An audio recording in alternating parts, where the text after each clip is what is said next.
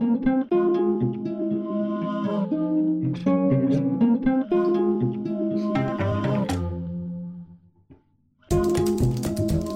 mai adásból kiderül, hogy mi köze van a levesnek és a pizzának az élet kialakulásához. Igen, ez a prebiotikus evolúciónak a két mechanizmusa tulajdonképpen, amire ezek utalnak. És azt is megnézzük, hogy milyen tényezők segítették a nyelvek kialakulását. Ahhoz, hogy ezt a, ezt a fajta dögevést meg lehessen valósítani, ahhoz nagyon erősen ko- kommunikálni és kooperálni kellett. És persze minden elméletet magasabb szintre is emelünk majd. Ugyanennek a mechanizmusnak működni kell társadalmi szinten is. Czárán Tamás elméleti biológus a vendégünk, de persze lesz ajánló és hírkvíz is. Mindjárt kezdünk, addig is nyomjátok meg a feliratkozás gombot.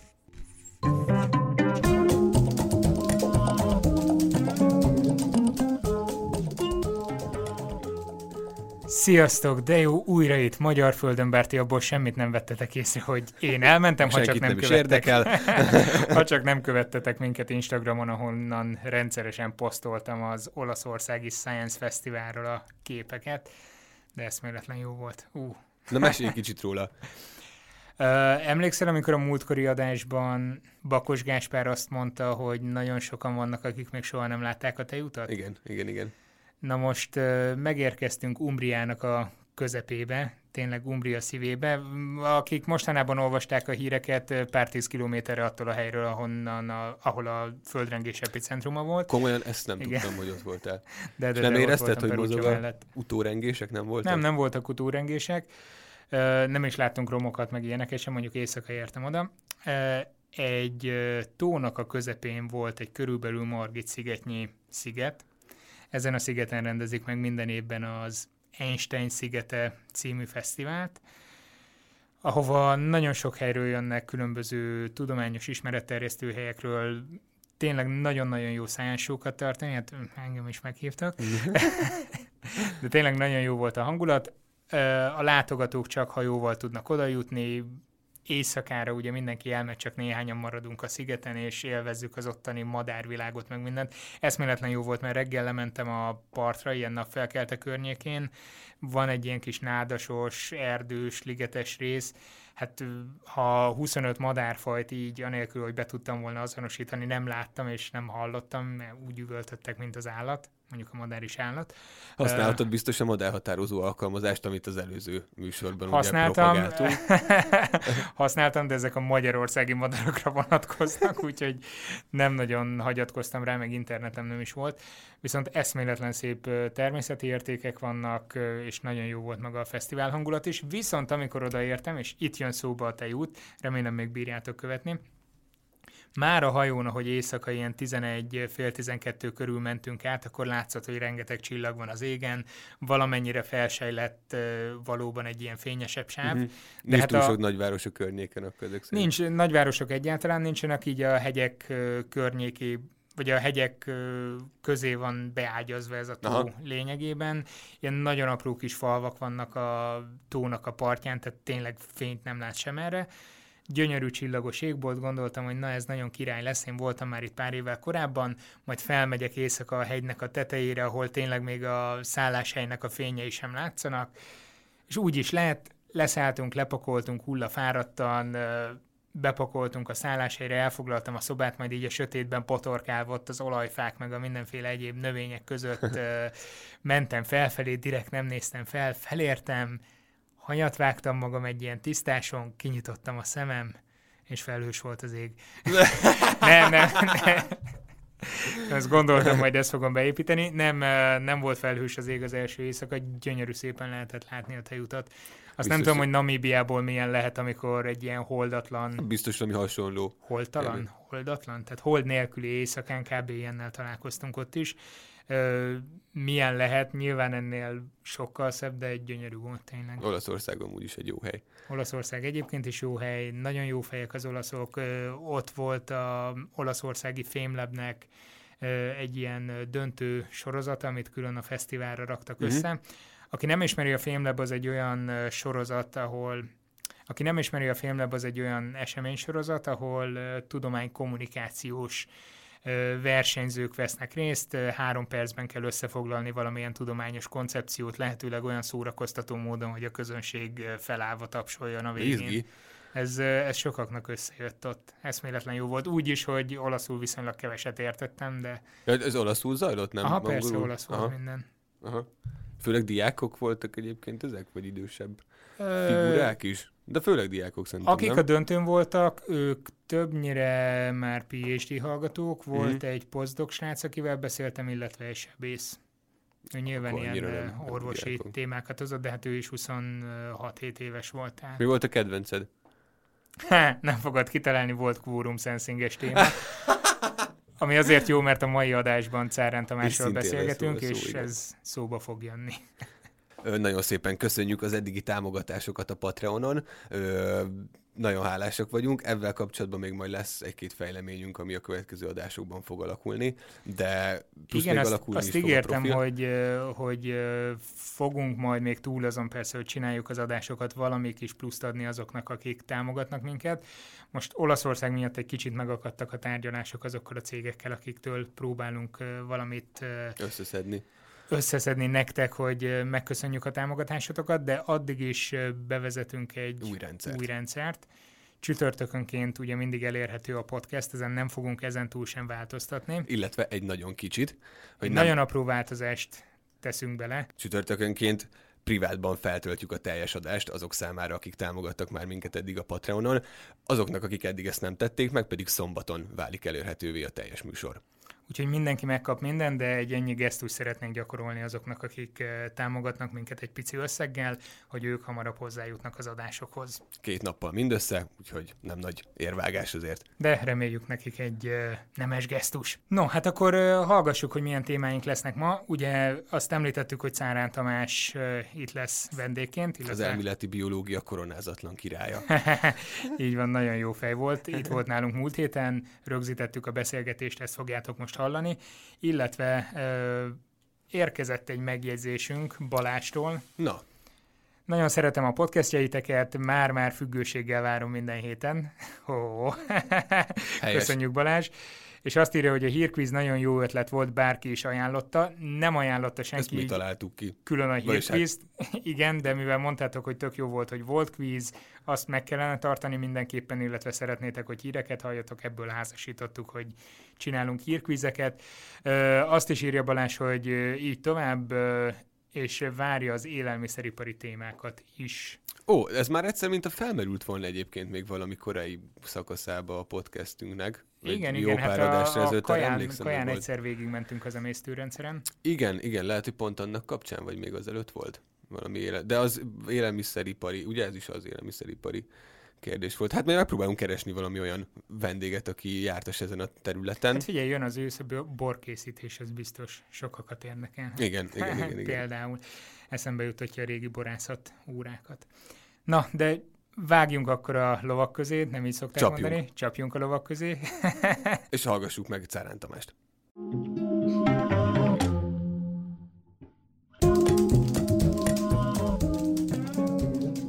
Elég rég volt biológia téma a Szertár Podcastben, úgyhogy most megtörjük ezt a sort.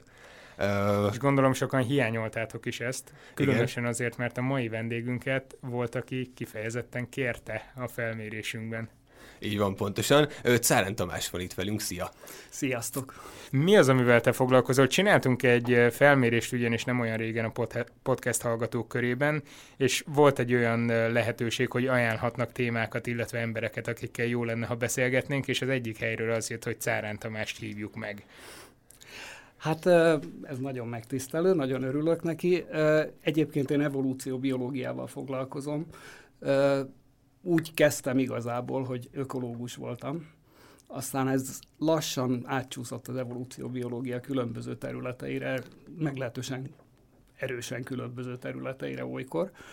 Most, ha egy rossz hóviccet próbálnék elsütni, akkor biztos, hogy itt beleakaszkodnék, hogy ez is egy ilyen evolúciós folyamat, hogy kezdtél az ökológiával, majd egy sokkal fejlettebb szintre léptél, és evolúcióbiológiával Valójában folytattad.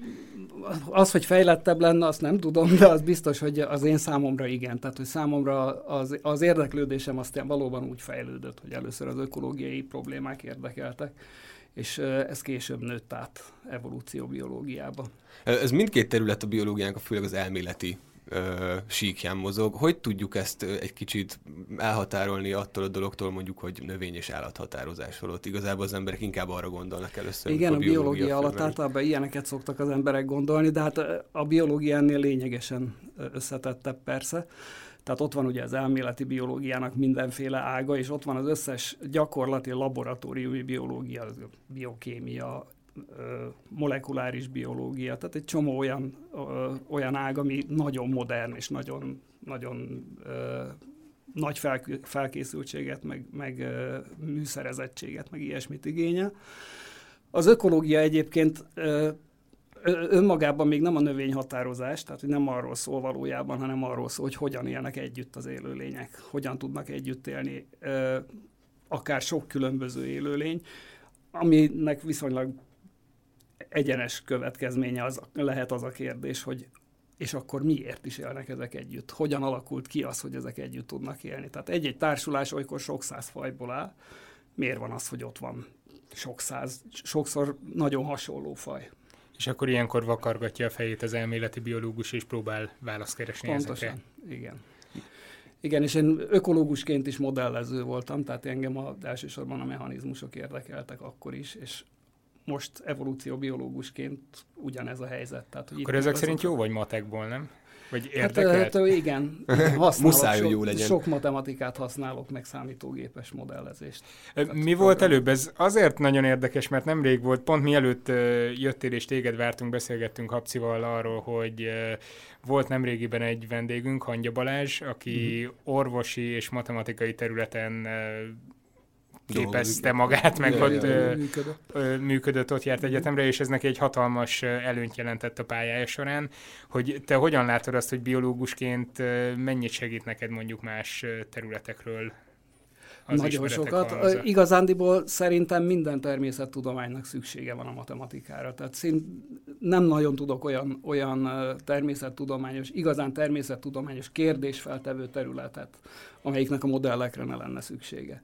Tehát akkor, amikor gondolkodunk bármilyen mechanizmusról, akkor általában az történik, hogy a fejünkben letisztázunk valamilyen mechanizmust, megpróbáljuk eldönteni, hogy mi hat mire, és aztán ennek kell valamilyen modelljét csinálni, hogy az előfeltevéseinkből le tudjuk vezetni a következtetéseket. És hát ez exakt módon vagy matematikai, vagy számítógépes modellekkel lehetséges. Nem idegenít el egy picikét ez a való világtól, tehát... A valódi biológiától. Nem a valódi biológiától, mert nagyon sokszor halljuk azt a kritikát másoktól, ugye, mi soha meg nem fogalmaztunk ilyet, hogy az ember most már bennül a laborban, nehogy Isten még pipettát se vesz a kezébe, hanem folyamatosan a számítógép előtt ül, és abból mondja meg a frankót. Persze, hát mondjuk egy ökológus számára, általában az ökológusok, hogyha igazán jól csinálják, amit csinálnak, akkor, akkor ők is azt csinálják, hogy kimennek a terepre, megnézik, hogy mi történik, ismerik a növényeket, állatokat, amik ott jelen vannak, meg egymással kölcsönhatásban vannak, és megpróbálnak elképzelni egy mechanizmust, ami alapján meg tudják magyarázni azt, hogy mi történik ott. Tehát, hogy abszolút nem szakadnak el a, a, a valóságtól, hanem a valóságot próbálják megmodellezni. Hogy jön ehhez a modellezéshez például a leves és a pizza? Ugyanis... ugyanis... Bocs, ezt én magyarázom meg. Habci talált egy kétezer-hármas cikket, és azóta ezen rugózik, hogy de mi a leves, meg mi a pizza. Sőt, ráadásul ilyen kontextusban volt, hogy az első sejtek, élő sejtek a Földön. Igen, igen, ez a prebiotikus evolúciónak a két mechanizmusa tulajdonképpen, amire ezek utalnak.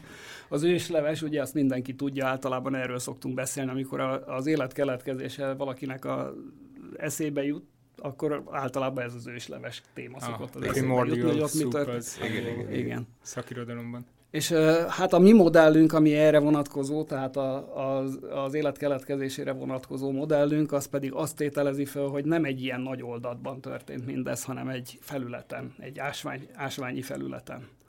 És ez, ezzel utalunk, vagyis a pizza kifejezés erre próbál utalni. Azért kétezer-három óta eltelt egy kis idő, ez mennyire lehetett kihívások elé állítani ezt az elméletet? Hát ezt elég sokan támogatják az elméletet, és van, hát persze van egy csomó olyan el, elmélet, amit gyökeresen más alapokon próbálja magyarázni az élet keletkezését. Tehát alapvetően van néhány olyan alapmechanizmus, amik gyökeresen különböző módon képzelik el az élet kialakulását. A miénk az arról, tehát valójában arról szól, vagy az abból indul ki, hogy az élet alapvetően az er en es molekulákkal kezdődhetett. Tehát az er en es molekulák voltak azok, amik, amik először képesek voltak replikálni önmagukat, képesek voltak bizonyos értelemben anyagcserét létrehozni.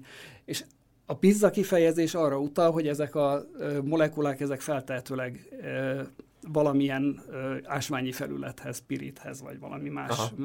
felülethez kötve tudtak szaporodni. Más mechanizmus nagyon nehezen elképzelhető. Ezt megint matematikailag lehet megmutatni, hogy ha levesbe képzeljük el ugyanezt a mechanizmust, akkor ez nem működik. És hogyan, ho, honnan jöttek létre, vagy hogyan jöttek létre ezek az első er en es molekulák? Vajon arra tudtok választ adni? Vagy ez egy nagyon nagy kérdés a mai napig. Ez, ez ugye egy nehéz biokémiai, meg ö, ö, hát ö, alapvetően biokémiai kérdés, igen, illetve hát kémiai, szerves kémiai kérdés, hogy az első, akkor, amikor még nem volt a Földön semmi nemű élet, akkor melyek lehettek azok a kémiai mechanizmusok, amik létrehozták azokat az építőelemeket, amiből aztán az er en es molekulák létrejöhettek. Az er en esről tudjuk, hogy ugye szaporod, önmaga szaporítására képes. Uh-huh. Tehát képes arra, hogy, hogy saját magát replikálva újabb és újabb kópiákat hozzon létre ön, önmagából. Persze ez olyan egyszerű, tehát ez kell még egy, egy és más, de ez legalább elvileg képes rá. Hát nem tudom, most azt képzelem el, hogy amikor ilyen laborgyakorlatok voltak, és er en essel dolgoztunk, vagy akár kutatások során er en essel kellett dolgozni, mennyire kellett figyelni minden egyes tényezőre, hogy még véletlenül se bomoljon le, véletlenül se úszon el a minta. Ehhez képest most elképzelek egy ilyen erősen kitett sziklát, amin... Most ezt a sziklát növögetnek. Amit ott növögett az er en es, biztos, hogy megtéptem volna az hát összes ez az er en es világ koncepció, ami, a, ami arról szól, ugye, hogy az er en esek hogyan építették fel az első élőlényeket. Ez ö, olyan felületet feltételez, ami lent volt valahol nagyon-nagyon mélyen a tengerfenekén. Aha, tehát, tehát a leves a, alján volt a pizza. A, a leves alján volt a pizza, kon- konkrétan, igen. És ez a leves nagyon forró volt, és irdatlan nagy nyomás volt rajta. Tehát Aha. ilyen több, több, akár több ezer méteres vízréteg ö, alatt hévforrá- hévforrások, tehát a, a tengerfenéki hévforrásoknak a közelében történhetett. Ez az elképzelés, ez az egyik elképzelés arra nézvést, hogy hogy alakulhatott ki az, az er en es világ. Tehát hogy azok az er en es molekulák, amik egymással kooperálva végül létrehozták az élet. Tehát akkor prebiotikus formáit. Értelemben, mert ugye ezt a szakaszt, vagy ezt Igen. a részét, ezt így nevezzük, az élet fogalom lényegében egy er en es molekulát jelent, ami, ami képes volt hát, replikálni. A, a mi, Nagyon leegyszerűsítő. Igen, a mi, mi, mi elméletünk szerint igen. Ez, egyébként ez a domináns elmélet. Tehát az élet keletkezésre vonatkozóan ugye nagyon sok okosat ö, empirikusan nem lehet mondani, mert fogalmunk nincs, hogy mi történt alapvetően. Nem volt ott senki. Nem volt ott senki, igen, nem fosszilizálódott semmi ebből a dologból. Tehát semmilyen kézzelfogható bizonyíték nincsen. Csak kizárólag mechanizmusokban tudunk gondolkodni, és megpróbálhatjuk reprodukálni ezeket. És sikerülnek ezek? Mert uh,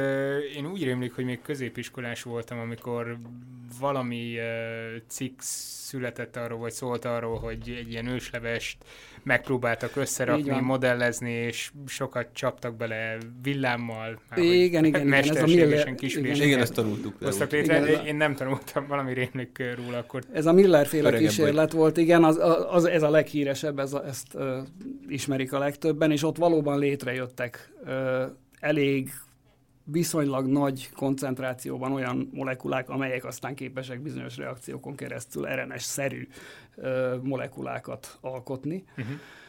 Ö, de azért ez egy nagyon rázós terület továbbra is, tehát fogalmunk nincs alapvetően, hogy ez hogy történt. Csak az a, az a, az a tipp, hogy valami ilyesmi lehetett a... Tehát valami, kellett valami nagy energiaforrás, ami ezeket a molekulákat energiával feltöltötte, és kellett hozzá olyan, kellettek hozzá olyan anyagok, amelyek erre alkalmasak. És hát az, az ilyen mélytengeri hévforrások azok többe, többé-kevésbé alkalmasak, vagy alkalmasnak látszanak arra, hogy ez a, ezeket a feltételeket megteremtsék. Tehát összefoglalva az evolúció során körbenőttük az er en est.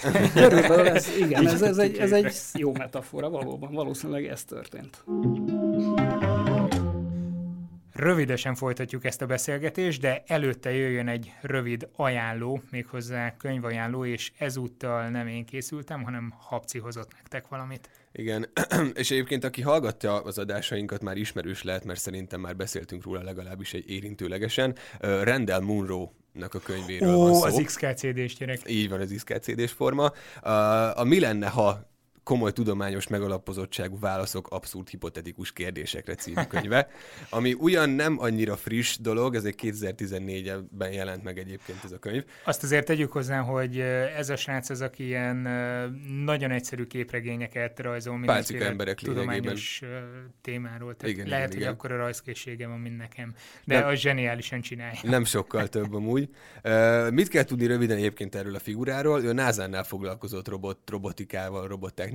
Csak úgy döntött, hogy inkább a képregény rajzolásnak szenteli az életét teljes munkaidőben, úgyhogy valamikor kétezres évek közepén valamikor otthagyta a názát, és elkezdett foglalkozni az iksz ká cé dével. Miért ez a neve? Azt tudod egyébként? Valami rémlik, hogy mintha olyan lett volna, hogy, hogy egy olyan nevet akartam, és sehol máshol nincs, és így nem lehet kiejteni. Vagy... Igen, igen, igen, meg hogy minél egyszerűbb legyen, és hogy ne kell, nem akart igazából nevet kitalálni, úgyhogy egy ilyen, ilyen akármicsoda lett. Jó. Teljesen jó. És ahogy említetted, tényleg pálcika emberek beszélgetnek, vannak mindenféle szitukba helyezve, de nem csak tudomány, mármint természettudomány és, és mondjuk matematika, de ezen kívül filozófia, meg Egy, egy-két popkulturális elem is megjelenik benne egyébként elég sokszor. Um, ez a könyv pedig a, azoknak az érdekes kérdéseknek a gyűjteménye, ami hozzáérkezett ezen a blogon keresztül. Volt neki egy TED előadása. Így van, így van, az is volt. Igen. Ahol, eh, ahol valaki azt kérdezte tőle talán, hogy mekkora tárhelye van a Google-nek, vagy nem, nem, hogyha lyukkártyákon lennének a Google által tárolt adatok, adatok akkor, mely, akkor az...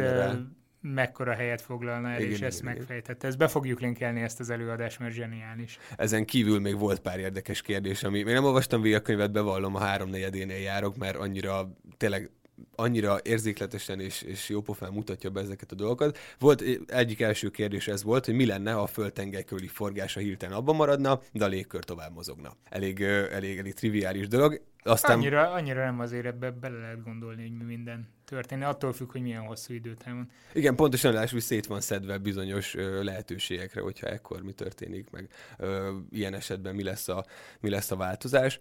De volt ilyen is például, ami nekem nagyon tetszett, hogy mi történne akkor, hogyha eltűnne egyik pillanatról a másikra a dé en esünk a szervezetből.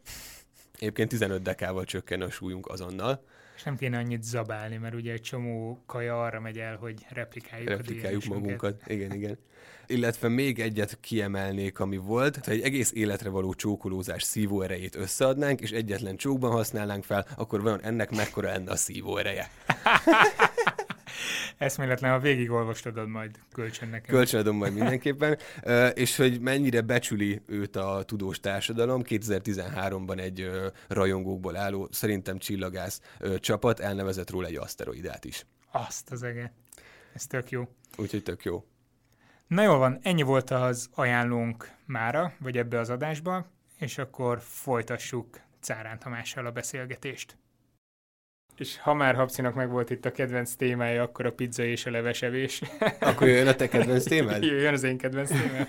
Igen, a quorum sensing az egy másik terület, amivel, amivel foglalkozol, és mostanság elég divatos, vagy legalábbis felkapott lett ez a, ez a téma, uh, amellett, hogy Lacinak a kedvence, úgyhogy erről is muszáj beszélni. Jó, ezt, e, ezt egyszer az Laci, egyik adásban mondtam, hogy... Vald be, hogy éjnappal látéve ezeket a cikkeket bújod. Igen, este, esténként elolvasom mindig a legújabb quorum sensinges cikkeket, jelátviteli molekulát. Nagyon dicséret.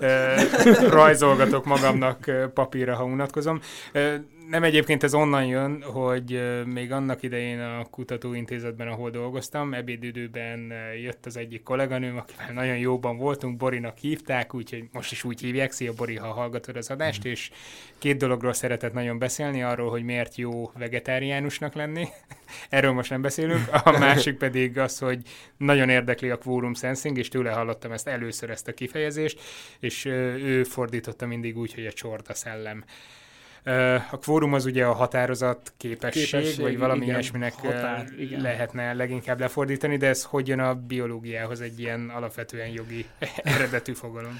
Hát ez m- tulajdonképpen, ha úgy veszük, elég direktben. Tehát itt egyszerűen arról van szó, hogy olyan típusú információ cseréről van szó a quorum, quorum sensing során, ahol a baktériumok azt érzékelik, hogy hányan vannak egy adott helyen. Tehát mekkora a koncentrációjuk, hány darab van adott területen belőlük. És hogyha ez, ez elér egy bizonyos határozatképességi ö, ö, küszöböt, akkor bekapcsolnak bizonyos géneket, amelyek arra szolgálnak, hogy, hogy, hogy kom, ö, kooperálni tudjon ez a, ez a kis csapat. Tehát, tehát létrehozzanak valami olyasmit, amit nem tudnának létrehozni egyesével. Tehát csak másképp együtt működnek, hogyha sokan vannak, mint ha kevesen van, vannak. Igen, és a quorum sensing ennek a, a, a denzitásnak, tehát a baktérium denzitásnak a, a küszöbértéke, vagyis annak az érzékelése. Az egyik példa, amivel itt mindig szoktam találkozni ezzel foglalkozó cikkekben, az a foglepedékkel kapcsolatos. Igen, az a biofilm kérdés, gondolom. Igen, igen, igen, igen. Hogy, a, hogy a plakk az hogy alakul ki, mm-hmm. hogy ahhoz kellő mennyiségű baktériumnak kell igen. jelen lennie. De ez hol ölt még testet, vagy hol jelenik meg? Hát ez nagyon sok mindenben, tehát a, nem csak a foglepedékben, hanem egy csomó betegség kiváltásában van a quorum sensingnek jelentősége. Ez viszonylag könnyű is megérteni, hogy miért. Tehát ugye a baktériumok azok az emberi szervezetben, vagy bármilyen élőlény szervezetében, hogyha patogénként viselkednek, akkor a, a szervezet minden módon tiltakozik ellenük, és próbálja őket elpusztítani. Az elpusztításának az egyik módja az az, hogy ugye oda, oda küldi a fehérvérsejteket, azok kiírtják őket, és, és ezzel megszűnik a fertőzés veszély. Na most, ahogy a szervezet érzékeli a baktérium jelenlétét, az nem más, mint a baktériumnak az az, az, az ágense, amivel megtámadja a szervezetet. Tehát, hogyha támad, akkor azonnal jön az ellentámadás a szervezet részéről, az immunrendszer azonnal válaszol erre a támadásra. Viszont, hogyha kevesen vannak a baktériumok és úgy próbálnak támadni, akkor az immunrendszer túlerőben van. Tehát ezért aztán azt csinálják, hogy quorum sensinggel meghatározzák maguk körül a saját denzitásukat, és ha elegen vannak, akkor kapcsolják be a virulencia faktoraikat, így hívják ezeket a támadó. Aha, tehát uh, addig súnyan meglapulnak valahol, igen. amikor már kellően sokan vannak, akkor, akkor átváltanak egy ilyen beast módba is. Így van, igen. Igen, és a, akkor van rá esélyük, hogy túl, tehát hogy, hogy legyőzzék a vírus, vagy a, micsoda, a szervezetnek az ellenálló rendszerét, hogy áttörjék. Hogy kapcsolódik ez az életkeletkezéséhez? Van valami kapcsolat a kettő között? Nincs. Vagy egyelőre még nem tudjuk. Nem, e, igazából nincs, nincsen. Annyi, annyi összefüggés van, de az egy elég távoli összefüggés, és az gyakorlatilag az összes témára, amivel foglalkozom, egyaránt vonatkozik, hogy ez is egy kooperációs kérdés. Aha. Ugye, ahogyan az er en esek együttműködése szükséges ahhoz, hogy kialakuljon az élet, úgy itt a baktériumok együttműködésének van valamiféle uh, információs uh, vonulata, vagy információs aspektusa, amit, amit a quorum sensing többek között a quorum sensing reprezentál, van egyébként még több más mechanizmus is. Mik még azok, ami az érdeklődésed középpontjában van, és az együttműködésre épít? Hát a legújabb, amit most csinálunk több kollégámmal közösen, az az élet, de, de hogy az élet a nyelv, tehát az emberi nyelv kialakulásának a problémája, ami meg az emberi kooperáció és az emberi kommunikáció koevolúciójával kapcsolatos kérdés. De érdekes. Ezt ezek után a legtávolabb a hagyományos biológia fogalmától. Igen, talán, igen, ez már, ez már inkább ilyen szociobiológiai igen, igen, igen, típusú. Igen. És milyen felvetéseitek vannak itt szerint, mert arra rengeteg elmélet létezik, hogy hogy alakulhatott ki a nyelv, gondolom ti is előrukkoltatok valami. Igen, ez egy, ez egy biológiai, alapvet, alapvetően biológiai, evolúciós elmélet, amit mi, mi próbálunk igazolni modell szinten, és ez Derek Bickertonnak, tehát egy, egy amerikai kutatónak, aki egyébként most már kilencven nem tudom hányadik életévében jár, és tökéletesen a képességei birtokában van továbbra is. Az ő, ő elmélete alapvetően, és ő azt tulajdonképpen az, amit, amit ő állít, az az, hogy az emberi nyelv kialakulását az a faktor befolyásolta elsősorban, hogy, hogy a homo erectus populációknak, amikor megszűntek az afrikai esőerdők, ha nem megszűntek, nagyon lecsökkent az afrikai esőerdők területe, akkor kénytelenek voltak kimenni a szavannára és ott keresni maguknak táplálékot, és az a táplálék, amit találtak nagy mennyiségben, az a nagy növényevőknek, tehát a mamutoknak, az orrszarvúknak a, a tetemei voltak. Aha. Amihez az első időkben, tehát mondjuk az első pár napban az állat elhullása után csak ők fértek hozzá. Egyszerűen azért, mert a többi állat nem tudta felbontani a vastag bőr miatt a, a tetemet. Uh-huh. Ők viszont fogták a kis éles pengéiket, kőpengéket, azzal fölhasították a bőrt, és volt egy pár napos ö, olyan időszak, amikor ők, csak ők tudták monopolizálni azt a húst, ami ott volt, és az iszonyatos hústömeg volt. És ez ekkora evolúciós hajtóerő ez lett iszonyatos volna, hajtóerő, hogy igen. Ott van néhány mamut, ami elhullik? Így van, igen, ez, ez ne, nem néhány, hanem nagyon sok. Egyrészt, másrészt pedig ö, ö, ugye, ha nincs más, akkor kénytelen vagy azt a dolgot ö, kihasználni, amit, ami a, a rendelkezésedre áll. Tehát ez egy iszonyú nagy nyomás lehetett. De akkor ők nyomás. Még nem vadászták a mamutot, csak valószínűleg nem. Igen, ez nagyon nehéz, ez, erről vannak viták, hogy, hogy a, a homo erectus már vajon két millió évvel ezelőtt a homo erectus már vajon vadászott-e mamutra, valószínűleg nem. Tehát azt nem, nem, nem, legalábbis nem nagyon látjuk ö, nyomát.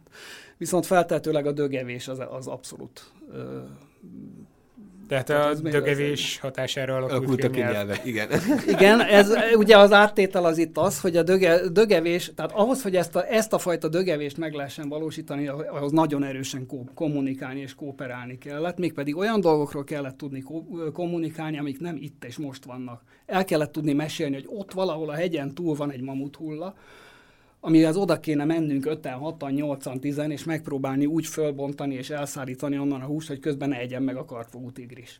Ezt most, most tehát... hogy mondod, ez nekem nagyon emlékeztet, vagy engem nagyon emlékeztet arra, amit mondjuk a méhek csinálnak, tehát nekik is el kell tudni mondaniuk, hogy a hegy túloldalán... Így van, pontosan, az, ez az egyetlen más olyan állati példa, ahol... ahol úgynevezett displacement ö, kommunikáció történik, ami azt jelenti, hogy nem az itt és mostról beszélünk, hanem elmondunk valamit, ami nem, esetleg nem itt, esetleg nem is most ö, történik. De ez a méhek esetében egy nagyon merev ö, genetikai meghatározott. Beszélő méhat ritkán látunk. Igen, ritkán. Hát ők eltáncolják. Tánc, Gyakorlatilag eltáncolják, de a tánc az néhány elemből áll. Tehát az ha. elmeséli, hogy milyen messze van, meg hogy milyen irányba kell menni, és kész.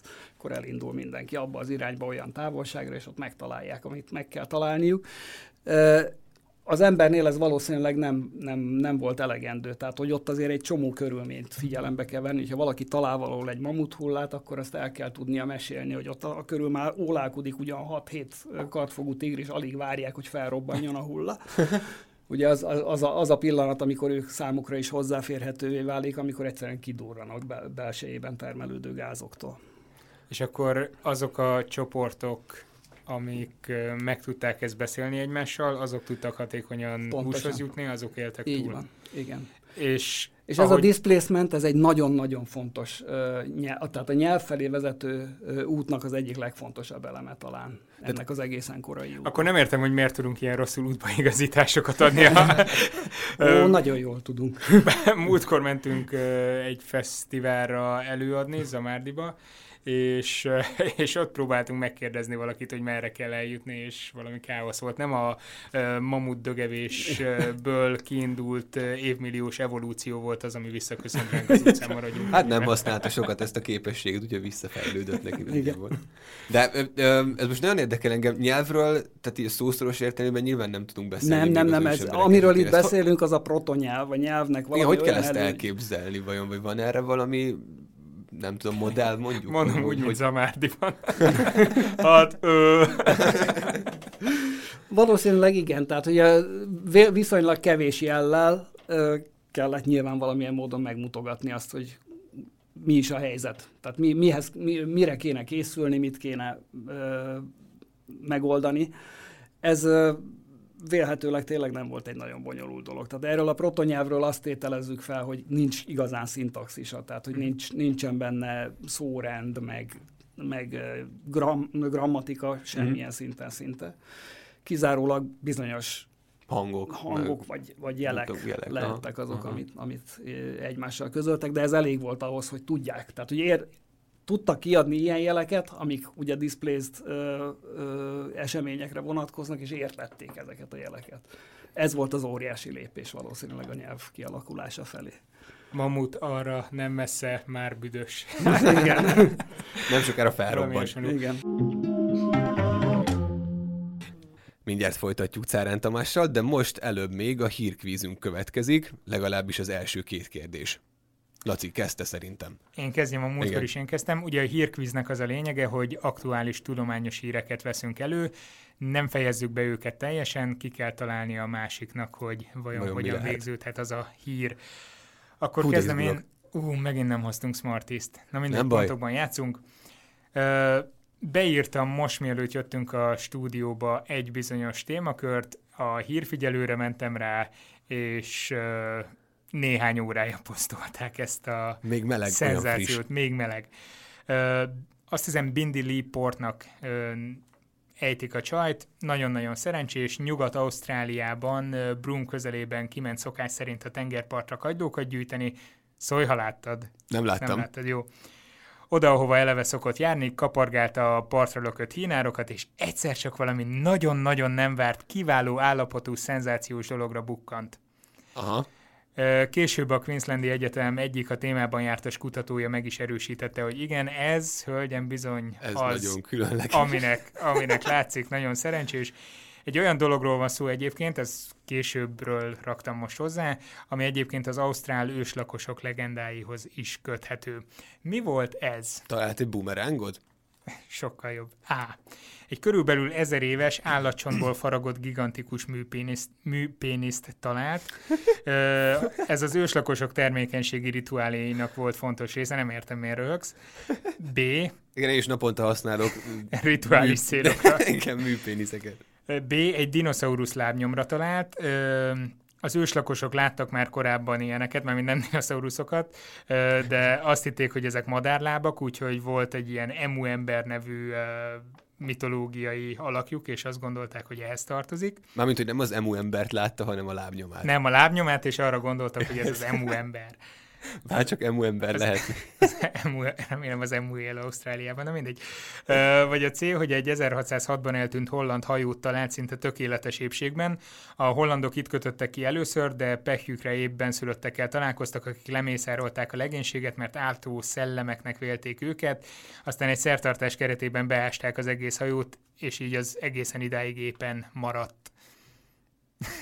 Laci, misztikum lengi körül az összes válasz lehetőséget. No, mit talált a hölgy? Műpéniszt, dinoszaurusz lábnyomot, vagy egy eltűnt holland hajót? Az volt, ugye sértá- sétálgatott a tengerparton. Igen. Ez volt, igen. Hát így elég nehéz belefutni egy teljes hajóroncsba azért. Jó, be lehet temetni egy hajót. Most így belerúgott így a csücskébe, amíg kiállt. Hát lényegében igen. Ö, azt, azt külön kiemelték egyébként a hírban, hogy kapargatta a hínárokat, mert mm. alulról akart valami kagylót elővenni, ja, és értem. Akkor tapintott ki valamit. Körbeásta, az ember tojását? Így, ö... Ez nem lehet. No, tehát ö, állatcsontból faragott ö, hatalmas műpénisz, dinoszaurusz lábnyom, vagy holland hajó maradványai. Igen, most végig gondoltam még egyszer. Ez a műpénisz, ez nagyon csalogató. De én azt gondolom, hogy szerintem... Nem vágjuk ki. Igen. De szerintem dinóláb lesz ez. Mindig megszivatsz valami nagyon... Így van.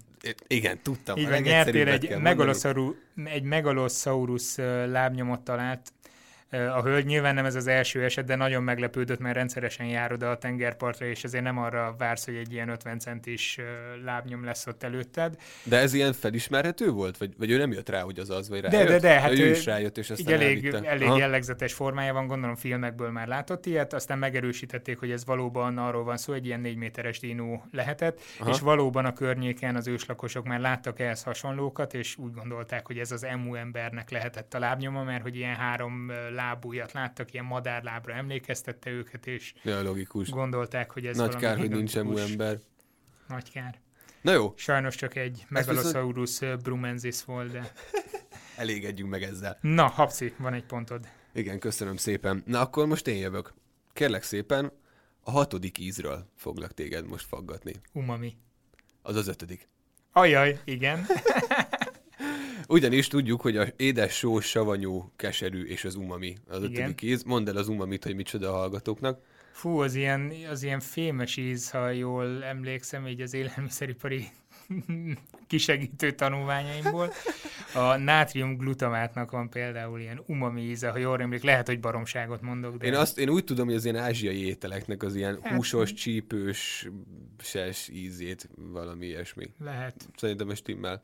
Ja, ja. Szóval ez az ötödik, de... Erősítsétek meg nekünk, vagy cáfoljátok. De kiderült, hogy van egy hatodik is. Ugyanis egy kutatócsoport ezt kutatja, hogy a, a az ízérzékelés pontosan nem fúj, nem az. És ez a hatodik íz egyébként a keményítő. Nem ez lesz a kérdés, most ezt elárulom. Ö, pontosabban valamilyen glükóz oligomer. Aha, de a keményítőnek én nem rémlik, hogy ilyen nagyon különleges egyéb íze lenne. Egyébként nincsen, pont ezért érdekes a kísérlet, mert azt csinálták, hogy blokkolták a kísérletben résztvevő alanyoknak az édes ízérzékelését ö, egy különböző, nem is különböző, egyfajta anyaggal, majd pedig adtak neki ö, glükóz oligomereket, amiket szopogattak. Aha.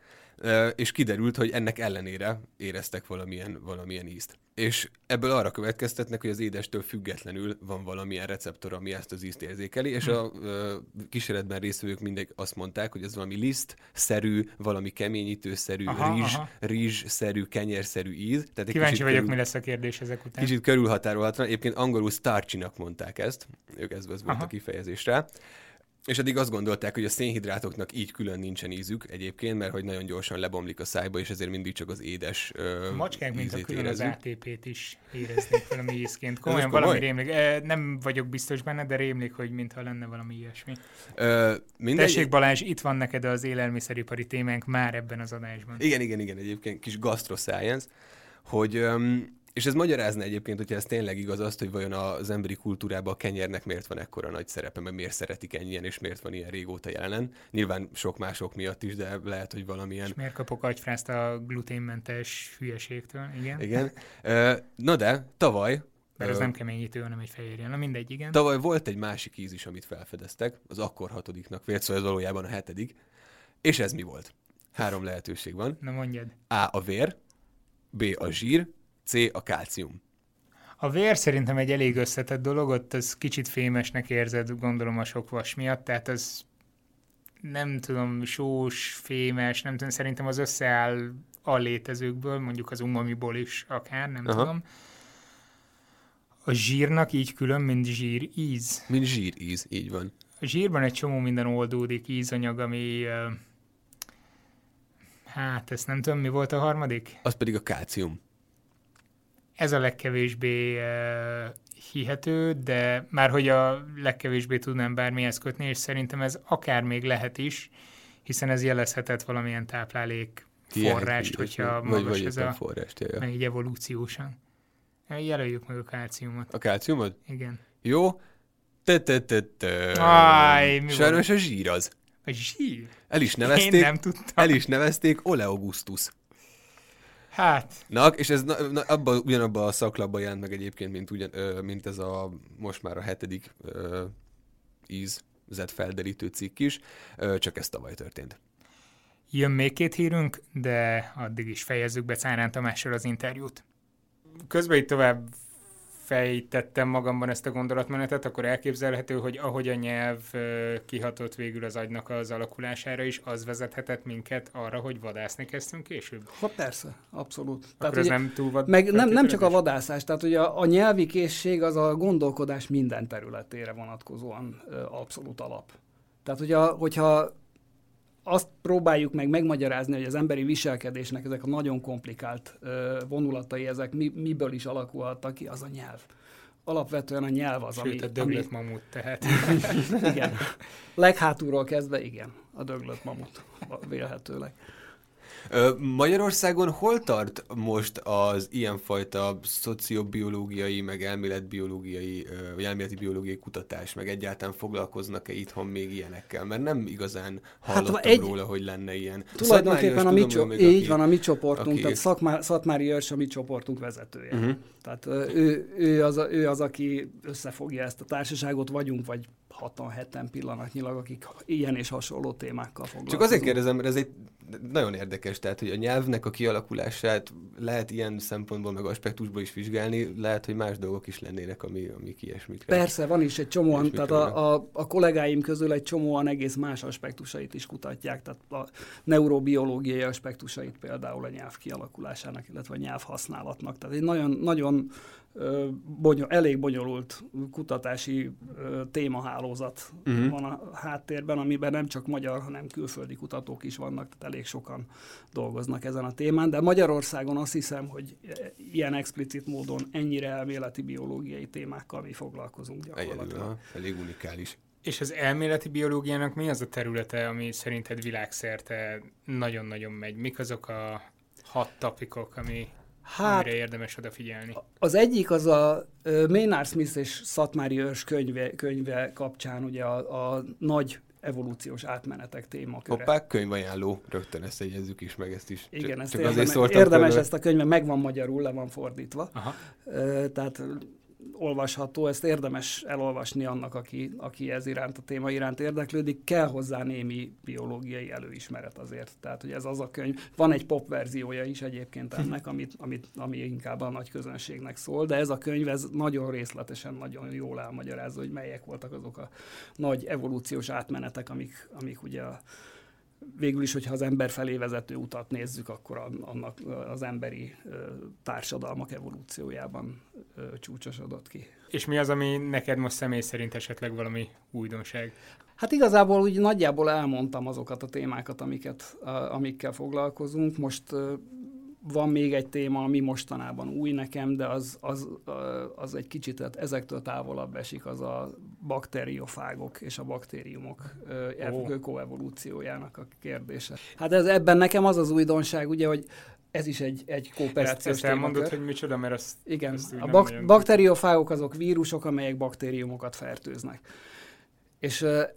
Az a vicces, hogy a, a bakteriofágok egy jelentékeny része az úgy működik, hogy megfertőzi a bakté- baktériumot, de nem öli meg.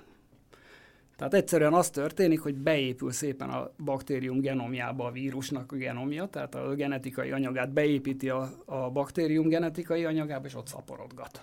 Uh-huh. És addig nem bántja a bacit, amíg az nem próbálja meg őt eltávolítani. Aha. Tehát ez gyakorlatilag olyan, mint a maffia. Tehát ilyen védelmi pénzt fizet a, a, a baktérium azért, mert hogy a, a, miközben jelen van ez a vírus, megvédi őt más vírusoktól. Aha.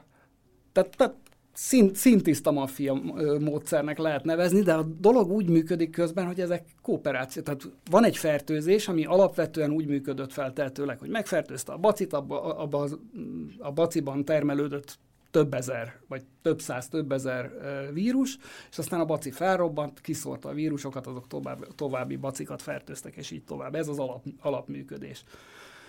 Most ebből szelidült aztán ez a ö, interakció, az, az úgynevezett temperált fágok, ö, tehát ezek a beépülő vírusok ö, állapotába, ahol gyakorlatilag a bacit már nem nagyon zavarja a vírus jelenléte, viszont a vírus folyamatosan szaporodik. Ahogy a baktérium szaporodik, úgy szaporodik ő is, mert máshol játszik. Pontosan, igen. Saját magában. Igen. Igen, és közben ö, sok esetben előfordul már az is, hogy a vírus jelenléte hasznos a bacinak, nettó. Tehát az, van egy kicsi ö, kára abból, ugye, hogy neki replikálnia kell még azt a kis dé en es szakaszt is, ami egy kis energiába. Mi az, ami neki előnyt jelenthet neki? De az, le, az, azt jel, az jelenti az előnyt, hogy egy csomó más vírustól megvédi. Tehát egyszerűen azzal, hogy ez a, ez a dé en es szakasz jelen van, a többi vírus nem tud bejönni. Aha. És ez neki nyilvánvaló előnyt jelent. Tehát, ez a kisebbik közt. Egy, egy kicsit magasabb szinten lehet hasonlítani? Lehet, hogy nagyon vad az elképzelés mondjuk a mitokondrium sejten belüli létéhez, vagy éppen a kloroplasztisznak igen, a létéhez, ott is hasonló együttműködések lehettek? Így van, igen. Valószínűleg először az is, az is egy, egy antagonisztikus kölcsönhatás lehetett. Tehát, hogy feltehetőleg azok a bacik, amikből kialakultak mondjuk a kloroplasztiszok, azok először prédái voltak annak a sejtnek, ami bekebelezte őket. Tehát ez... Ne, ne egyél meg, adok cserébe energiát. Pontosan. Igen, ez, ez, ez történhetett valószínűleg. Egyébként nagyon érdekes, ahogy mondod ezeket az együttműködéseket, hiszen ha így emberi fejjel antropomorf kis sejteket képzelünk el, antropomorf kis hadsereget, ami éppen megtámadja, mint baktériumok, akkor nagyon így képzeljük el, hogy itt egy ilyen támadási, védekezési helyzet van, holott nagyon sok esetben, ami már egy fertőzésként jelenik meg számunkra, mint emberi szervezet számára, az tulajdonképpen sejtszinten, vagy még inkább génszinten az, az egy együttműködés, együttműködés, vagy egy kapcsolat, ami igen. ilyenkor kialakul. Hát ugye azt, azt is...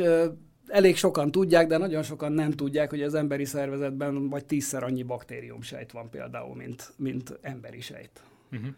Tehát, hogy ezekkel a bacikkal mi többé-kevésbé majdnem mindegyikkel együttműködünk. De és most nyilván... vannak újabb számítások, ami szerint ez nem tízszeres. Ez nem egészen tízszeres, csak egyszeres mondjuk, de hát, hogy ha ugyanannyi baktériumsejtünk van, mint, mint saját sejtünk, az is elég vicces. Elég számottevő, igen. igen. igen. Tehát ugye ez a Az a tény, hogy ezekkel a baktériumokkal úgy élünk együtt, hogy ráadásul nagyon nagy részük egyszerűen eszenciális, tehát ha nem lennének ott, akkor elpusztulnánk. Tehát, hogy ezek mind valószínűleg először antagonisztikus kölcsönhatásként indulnak, és aztán később szelidülnek meg, és ez abszolút evolúciós trend. Tehát mindig, a köl, mindig az együttműködés felé történik a, az evolúciós változás egy ilyen kölcsönhatásban általában. Ugye, mert hogy az, hogyha mind a két, két félnek rossz a dolog, akkor nyilvánvaló, hogy azok, akik nem hatnak kölcsön, azoknak, azoknak jobb. Tehát mondjuk egy kompetíciós kölcsönhatást jobb elkerülni valahogy. Vagy átalakítani egy olyan együttműködési, ami mindenkinek jó lesz. És bármilyen kölcsönhatásról van szó, tehát hogyha predációról van szó, akkor is előbb-utóbb valamilyen szinten az, ki fog derülni az, hogy annak a prédapopulációnak, amelyikről éppen szó van, annak valamilyen szinten hasznos az, hogy őt predálják. Hogy őt megeszik. Igen. Igen. És azon gondolkodom, hogy ez a modell átültethető mondjuk társadalmi szintekre. Ezen én is szoktam gondolkozni, és valószínűleg igen. Mennyi háború volt itt az elmúlt uh, évszázadokban. És, és valószínűleg jól tettek lehet. És most milyen jól itt együttműködik a kis Európai Unió, mára mennyire. Az az, az, a, az az igazság, hogy valószínű, hogy tehát ugyanennek a mechanizmusnak működni kell társadalmi szinten is. Tehát vélhetőleg az van, hogy a, az evolúció az alapvetően az egyre hatékonyabb együttműködés felé tendál. Most az, hogy közben vannak... Ö... Hát nem tudom, bekapcsolom a tévét, vagy, vagy megnézem az internetet, nem, nem ez jön át. Figyelj, élünk most nem tudom hét-nyolc milliárd ember a föld, földkerekén, ebből egy elhanyagolható rész háborúzik minden, minden időpillanatban. Tehát gyakorlatilag egy rendkívül békés Időszakot állatfaj élünk, vagyunk, ha úgy veszük. Az amit, az, amit a hírekben hallunk, az ugye úgy, úgy, úgy vagyunk ezzel, mint a cápatámadásra. Ha egyet hallasz, már nem mész be a vízbe. Pedig hány cápatámadás fordul elő vajon? Hát jóval kevesebb, mint amennyitől tartanunk kéne. Így van, meg, meg hogyha kimész az utcára, akkor körülbelül tízezerszer nagyobb veszélyben vagy, mint akkor, hogyha belemész a tengerbe, ahol egyébként cápák is élnek. Tehát az, hogy a fejedre esik egy tégla, sokkal valószínűbb, mint hogy cápatámadás áldozata legyél. Úgyhogy de hát ugye a hírek azok ezeket a dolgokat erősítik föl bennünk. Úgyhogy otthon hallgassátok ezt a podcastet, mert ott biztonságban vagytok nekünk az utcán. Köszönjük szépen, hogy itt voltál velünk. Én Köszi szépen. szépen.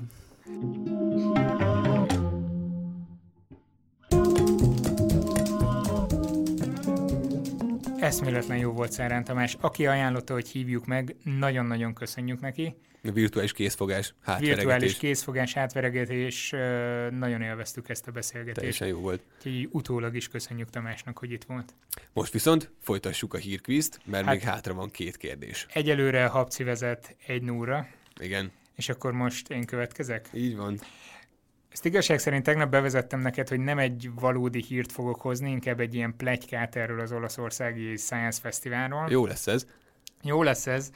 Uh, az a baj, hogy nem merem mondani a cégnek a nevét, ahol ez történt. Maradjunk annyiban, hogy egy külföldi nagyon nagy Science Center, Európa egyik legnagyobb uh, ilyen tudományos interaktív uh, kiállító teréből jött a hír, és nekem különösen kedves, mert uh, pont egy olyan kérdésre világít rá, ami nekem ilyen rögeszmém a kiállítás menedzsmentben, illetve a látogató menedzsmentben. Na most már kíváncsi vagyok. Ez pedig arról szól, hogy aki volt már ilyen hasonló intézményben, mondjuk Csodák Palotájában, Mobilisban, vagy akár külföldön számos helyen, az tudja, hogy van egy eszköz, egy játék, mellette van egy tábla leírással. Na most ha az ember elmegy egy nagyobb ilyen helyre, akkor száz húsz száz ötven oldalt végig kéne olvasnia ilyen táblákról, és tudjuk jól, hogy senki nem olvassa a táblákat. Viszont van egy ilyen konzervatív szemlélet nagyon sok interaktív múzeumban, hogy a mai napig ugyanolyan formátumban ott vannak a táblák. És ez a kolléganőm, akit személyesen nem ismerek, csak így ez alapján, az elmondás alapján nagyon szimpatikus lett, ugyanis megelégelte, hogy senki nem olvassa el az instrukciókat a kiállított játékok mellett, és hogy bizonyítsa, hogy semmi funkciója nincsen ezeknek, kitalált egy tesztet. Majd jött egy nem várt fordulat. Biztos valami obszén dolgokat írogatott ki a táblán. Nézz, nézzük meg, hogy mi lehetett ez a teszt, és mi az a fordulat, ami ebből következett. Néhány eszköznél titokban lecserélte a feliratokat receptekre, se a látogatók, se a kiállítótérben dolgozók nem vették észre, legalábbis erre következtetett, mert egy darab panasz nem jött be mondjuk egy héten keresztül, vagy ameddig ezek így kín voltak. Majd pont ez alatt az időszak alatt jött egy minősítő, minősítő szervezet, néhány munkatársa, ők azzal foglalkoznak, hogy végigmennek a múzeumokba, értékelik a pedagógiai tartalmakat, stb., és készítettek egy jelentést. Hoppá! Hoppá! A B változat. Leszette a táblákat több eszköznél, és helyettük csak bráírásos változatot rakott ki. Remélem jól ejtettem, ezt sose tudom. Senkinek fel sem tűnt, viszont épp akkor jártott a, majdnem kimondtam az országot, az adott országnak a Vakok Intézete, ők pedig ezt egy nemes gesztusnak értékelték, és egy elég rangos esélyegyenlőségi díjra terjesztették fel az intézményt. Aha, tehát a másik ez, véglet. Ez mondjuk egy pozitív Igen. fordulat lenne. A C... Az egyik nap zárás körül felajánlotta a kijáratnál a még bent lévő látogatóknak, hogy kifelé menet kitölthetnek egy tesztet a táblákon szereplő infók alapján, és annyi százalékát fizetik vissza a belépőnek, ahány százalékosra megírják a tesztet. Igen ám, csak hogy épp a mm, város műszaki egyetemének tanárszakos diákjait sikerült kipécéznie, és gyakorlaton voltak ott, ebből írtak ilyen szakdolgozatszerűséget, úgyhogy húsz emberből húsznak fizették vissza a teljes belépőt. Ö, igen, a második, a bráírásos dolog, azt tartom a legkevésbé valószínűnek. Az első, az jó pofa, de nem hiszem, hogy megjátszotta ezt, hogy recepteket írt ki. Vár, nem ismerem ezt a lányt, te ismered egyébként? Nem ismerem. De, csak, de találkoztál. A helyet ismerem, nagyon sok ö, kollégáját ismerem, és ö, így mesélték el ezt a történetet. Mert, mert tudják, hogy nekem is ez a heppem, hogy úgy kéne inkább kialakítani a kiállítást, hogy ne ezekre a táblákra Aha. hagyatkozzunk. Aha, azt, hogy visszafizeti a pénzt, így nagyon adná magát. Jaj! A második biztos nem. És ennyire megszívta volna a receptekkel? Jelöljük meg azt, mert hogyha tényleg így történt, akkor emelem kalapom. De várjál, mert van még egy fordulat benne, igazad van, ez recepteket voltad? Rakott ki néhány helyszínre, senkinek nem tűnt fel, se a munkatársaknak, se a látogatóknak. Úristen, de király. Eljött ez a szervezet, megírta a jelentést, és egy szót nem említettek meg erről. Tehát még nekik se tűnt Mikor fel... Mikor az akik... sincs jegye, ugye? Ez az a... Nekik se tűnt fel, hogy nem a táblák... Tehát gondolom kipipálják ott a tábla, látják, hogy van rajta kú er kód, beixelik, hogy fú, milyen modern.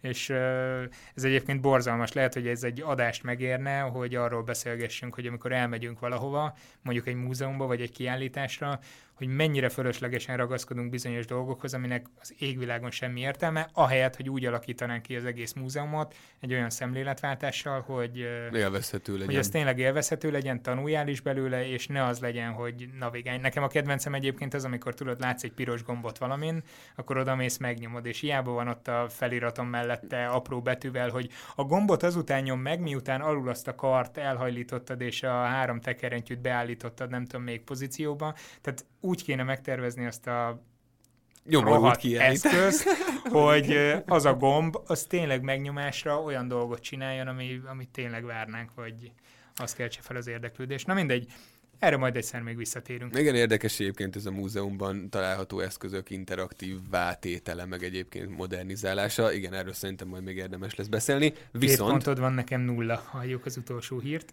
De ez valami anomália most, hogy nekem ennyire jól megy. ezerkilencszázhetvenötben járunk. A... Nem is születtél még meg, akkor mondjuk én se. Igen? Akkor született egy fizikai cikk a hélium hármas izotópjának viselkedése különböző hőmérsékleteken. Nagyjából erről szólt. Olvastam. Ez Jack uh, Hetherington írta egyébként, és uh, nagyon büszke volt rá, sokat dolgozott vele, publikálni szerette volna. Úgyhogy a Physical Review Letters lett volna ez a folyóirat, ahol ezt el akarta küldeni, de még előtte megmutatta, megmutatta egy barátjának, hogy mondjon rá valamit másodvéleményként. Azt mondta, hogy ez nagyon fasza, csak az lesz az egyetlen probléma, hogy vissza fogják neki dobni. Nem értette, hogy miért, mert tartalmilag abszolút rendben volt, ugyanezt mondta a barátja is, viszont az volt, hogy ő konzekvensen a többes számot használt a cikkbe végig, holott egyedül volt ő, a, aki írta ezt az egészet. Aha. Tehát mindig vít használt I helyett. Ez, ez egy tök bevett gyakorlat. Így van, ez egy tök bevett gyakorlat, és ezt szokták is, de az volt, hogy akkoriban még nem volt. Tudom, hogy a konzulensem is javasolta, hogy a szakdogánban úgy szerepeljen minden, tehát hogy viszont itt beállítottuk, az megcsináltuk, megmértük. Hogyha egyszerzős a cikk, ki volt már neki printelve, nyilván hetvenben egy kicsit máshogy működött még ez a dolog, ott csak az ő neve szerepelt, és ezért azt mondták, mivel többes számba volt írva, így nem tudják majd neki lehozni. Gondolkodott, hogy mit tegyen, és nyilván nem fogja előről végig kijavítgatni az összes többes számot egyes számra, ezért azt csinálta, hogy fogta egy házi állatát, és ez lesz a kérdés, hogy mi ez a házi állat, és az ő nevét írta be társszerzőnek a cikkbe. Ez egy bizonyos Chester volt egyébként. Ö, és így viszont már lehozták, publikálták, és a és mai nem is napig néztek utána, hogy tényleg van egy Chester néztek, nevű házi állat? Nem néztek már utána egyáltalán, mutató. Meg tudod nézni, fenn van a netem. Kétszerzős a cikk. És ez most derült ki?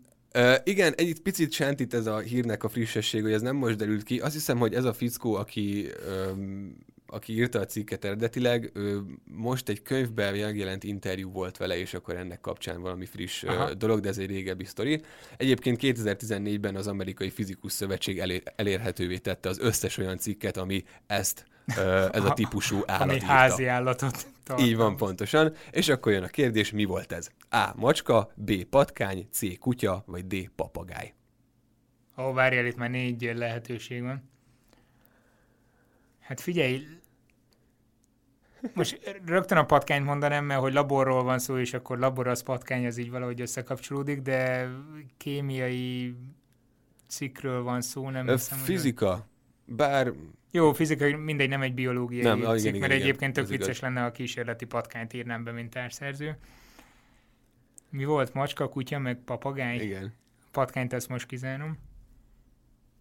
Papagáj, ez az így hülyeség, tehát hogy nem, nem tudom, egy papagáj, hülyeség, nem, nem tudom, nem tudom, kell elképzelni. Chester a papagájon, mert miért? Nem nekem, hogy Chester az ilyen macska név, nem tudom miért. Nem tudom, én a macskát jelölöm meg, de ez így... Hasra ütésztél a macska? Igen, mert most a hasamra ütöttem. Jó, eltaláltad, tényleg a macska volt. Egy perzsa macska, ami egyébként ef dé cé Willard névre hallgatott, mert valami törzskönyvezett komolyabb ö, fajt, fajta volt ő, meg egy ilyen elismeréssel bíró macska, már csak azért is, mert fizikus vált belőle. És ö, azt hiszem, hogy a cikknek a... De a macskának volt pé há dé-je végül? Vagy? Ö, azt hiszem, megszerezte rá két évre. Ha, megvédte. Tudom, megvédte. De egyébként érdekes, hogy ezen gondolkoztam, hogy vajon miért nem az egyik barátját kérte meg, tehát miért kellett egy házi állatot, és az volt erre a válasz, ezt el is mondta az interjúban, hogy egyedül akarta learatni a babérokat, és nem akart senkivel osztozni, még csak ilyen szinten sem, hogy megosztja a munkáját a cikk címében. Mekkora önző. Között. Ja, fizikusok ilyenek. Most, most már nem, nem szimpatikus. Eddig így szimpatikus volt a macska. Szerintem ez tök jó. De nagyon jó. Viccet félretéve, ez, ez teljesen jó. De jó. Na jó. Uh, hát Habci, nyertél, tehát kettő egyre. Szoros volt, de jó. Gratulálok. Köszönöm szépen, ideje volt. Uh, jövő héten is lesz hírkvíz. Ugyanúgy uh, ajánló is lesz. Lesz ajánló is. Küldhettek egyébként ti is, tehát ajánljatok nekünk olyan dolgot, amit mi ellenőrizzünk, nézzünk meg, és akkor utána nagyon szívesen feldolgozzuk. Várunk tőletek még anekdotákat is, ha gondoljátok, olyanokat, ami híres kutatóról szól, de kevéssé ismert esetleg, tehát minden anekdota, ami mondjuk nem Einsteinről szól, az jöhet. Így van. Tehát, hogyha egyetemen vagy baráti körbe hallottatok valami érdekességet, ez egyik profról, vagy valaki, vagy egy tanárról mondjuk, akkor azt osszátok meg. Tényleg magyar professzorokról nagyon ritkán vannak. Pedig, pedig van, én is tudok egy párat. De, de hivatkozzatok, mondjuk. Tehát mindenképpen küldjetek valami hivatkozást, ahol ez fellelhető. Igen. Jó, tehát ne az legyen, hogy most kitalálom. Juliska néni azt mondta, hogy professzor bácsi mit csinál. Így van. Ö, Jövő héten egy nagyon izgalmas témát veszünk elő, ezt megosztottuk most Facebookon. Néha hozzányúlunk ilyen innovációmenedzsment témákhoz is, méghozzá azért, mert szerintünk hiába határterület, de valamennyire azért hozzátartozik ahhoz a természettudományos műszaki világhoz, amivel mi szeretünk egyébként foglalkozni. Ebben a témakörben már egyszer beszéltünk szabadalmakról, érdemes meghallgatni azt az adást. Ú, de jó volt, a banánhámozógépem. Habci banánhámozógépét szerettük volna szabadalmaztatni, és megnéztük, hogy miben fog elbukni szegény. Jövő héten viszont egy nagyon izgalmas európai projekt kapcsán fogunk beszélgetni. Ez azt vizsgálja, hogy mitől félnek az emberek, főleg a fiatalok, miért félnek belevágni vállalkozásokba. Mi az, amitől tartanak?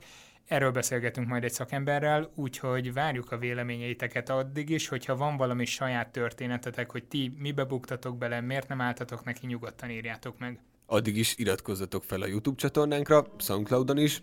Kövessetek minket Instagramon vagy Facebookon. Jövő héten találkozunk. Sziasztok! Hello!